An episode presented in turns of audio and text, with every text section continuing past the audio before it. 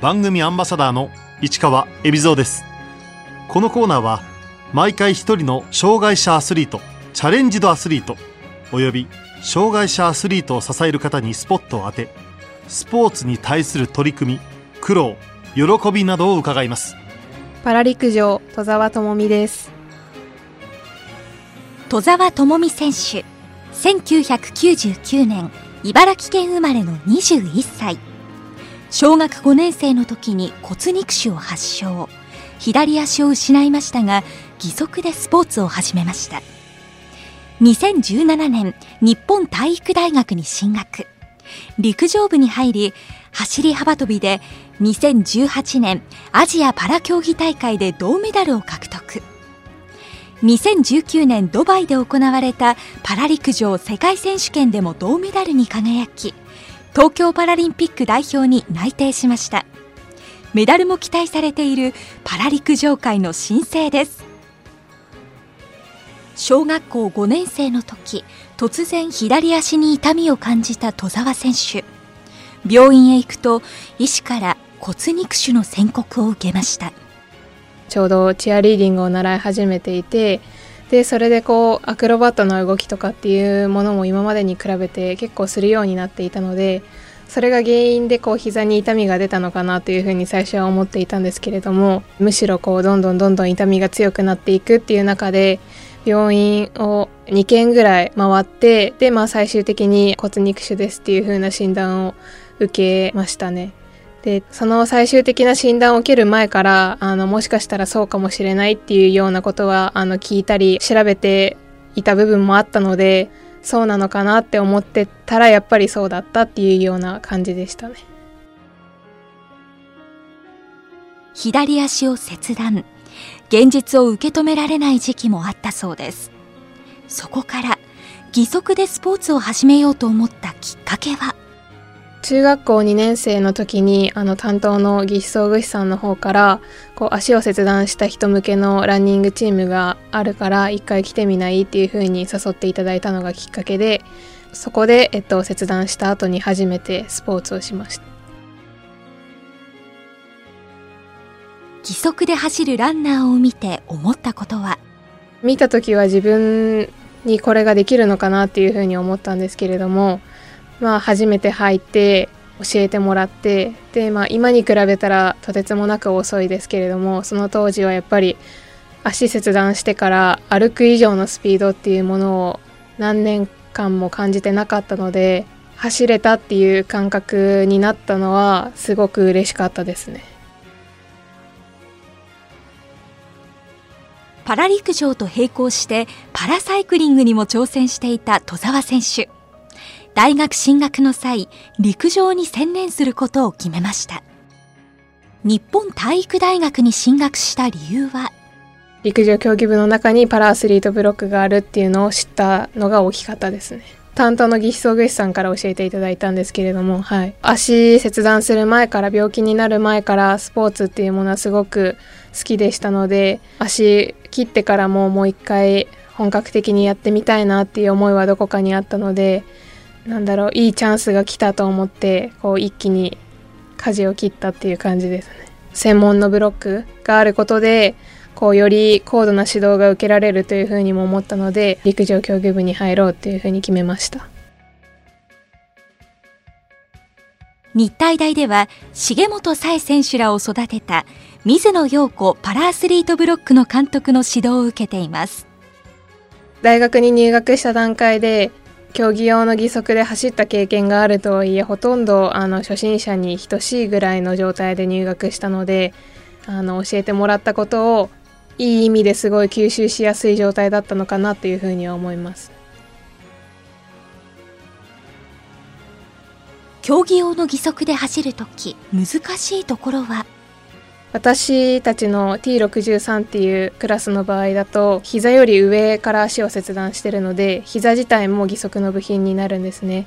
で、えっと、その義足の膝の部品を使うと膝が伸びきってる状態でしか体重を支えることができないので少しでも曲がって地面についてしまうと膝折れっていうこう膝がガクッと折れてしまう現象が起きて転んだりっていうことになりかねないのでしっかり伸びた状態で地面に足をつけるっていうことを習得するのも大変でしたし何回も転んだりしましたしあとはやっぱりそういう転んだ経験が何回かあるとその走ることに対しての恐怖っていうものもあの生まれてきてしまうのでその気持ちを払拭していくっていうのもなかなか大変でした。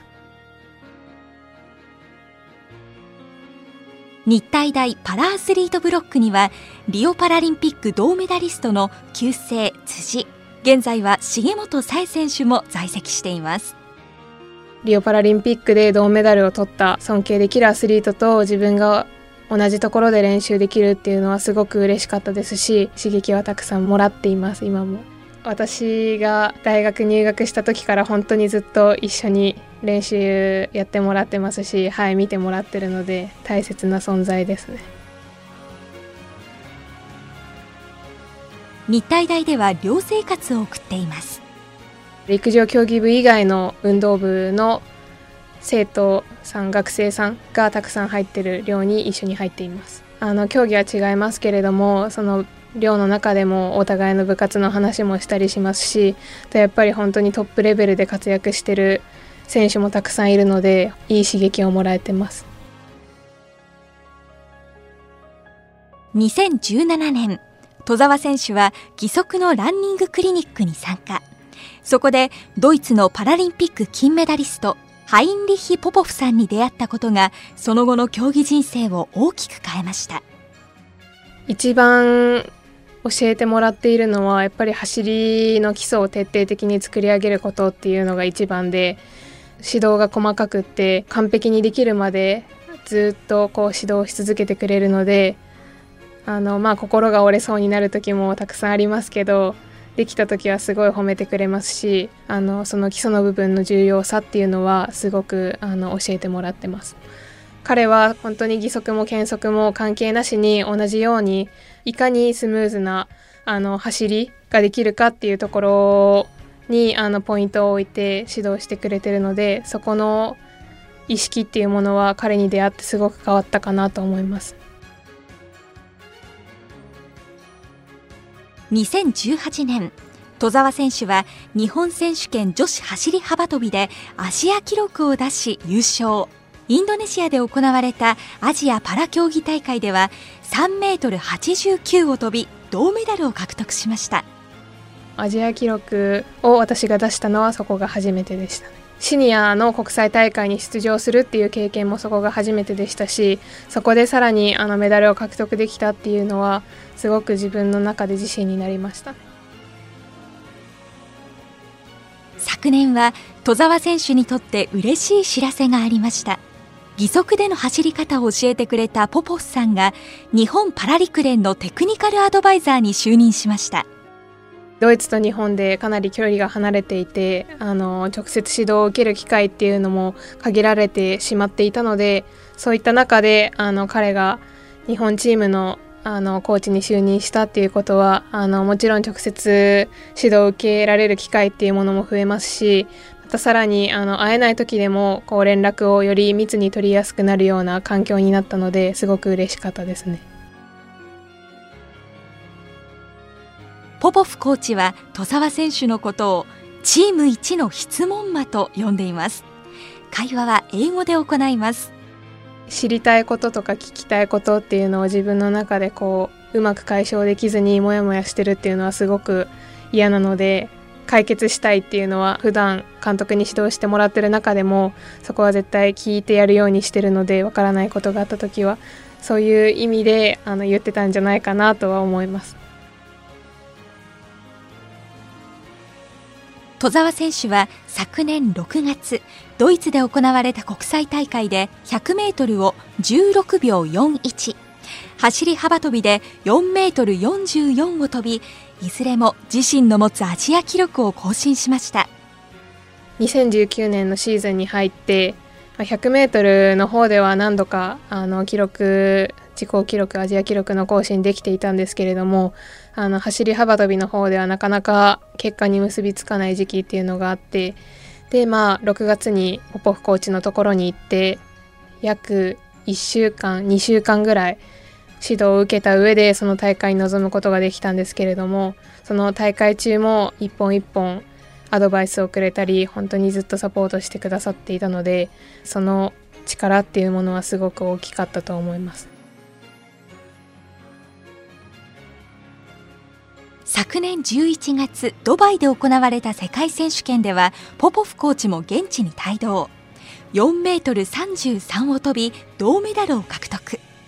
東京パラリンピック代表にも内定しました。まあ、最低限のあの目標っていうものはクリアできたかなというふうには思ってますね。まあ、ただ自分の持ち記録を飛んでいればもっといい色のメダルが見えていたので競技が終わった時は嬉しいっていうよりかは、まあ、ほっとした部分はありましたけど悔しいっていう気持ちの方が大きかったです。初めてパラリンピックに出場します。自分が日本体育大学に入学するっていう決意をした時からずっと東京パラリンピックっていうものを目標にやってきているのでその自分が掲げた目標に一歩近づけたっていうのはあのすごく嬉しかったですし11月の段階でその内定をもらえたっていうのはその先の練習っていうものも焦ることなく一つ一つゆっくりと向き合ってできるというふうに、はい、思ったので2020年の大会に向けての準備もそうですしあとは気持ち的な面でもあのそこで内定を取れたっていうのはすごく良かったなと思います。競技の前や大会の際によく聴く曲競技生活の支えになっている曲は？レイチェル・プラッテンさんの「ファイトソング」っていう曲がすごく自分の支えになっています。数年前にあのアメリカのオーディション番組を見たんですけれどもその時にがんを克服した女性がそのオーディション番組に出ていらしてでその中で彼女が歌っていた曲がその「ファイトソング」っていう曲だったんですけれどもあの本当に自分の病気に打ち勝ってでこれから強く生きていくっていう思いをその歌を聴いてすごく感じたのでそこからよく聴くようになって今回のドバイの試合の前も聴いていました。いよいよ東京パラリンピックまであと半年となりました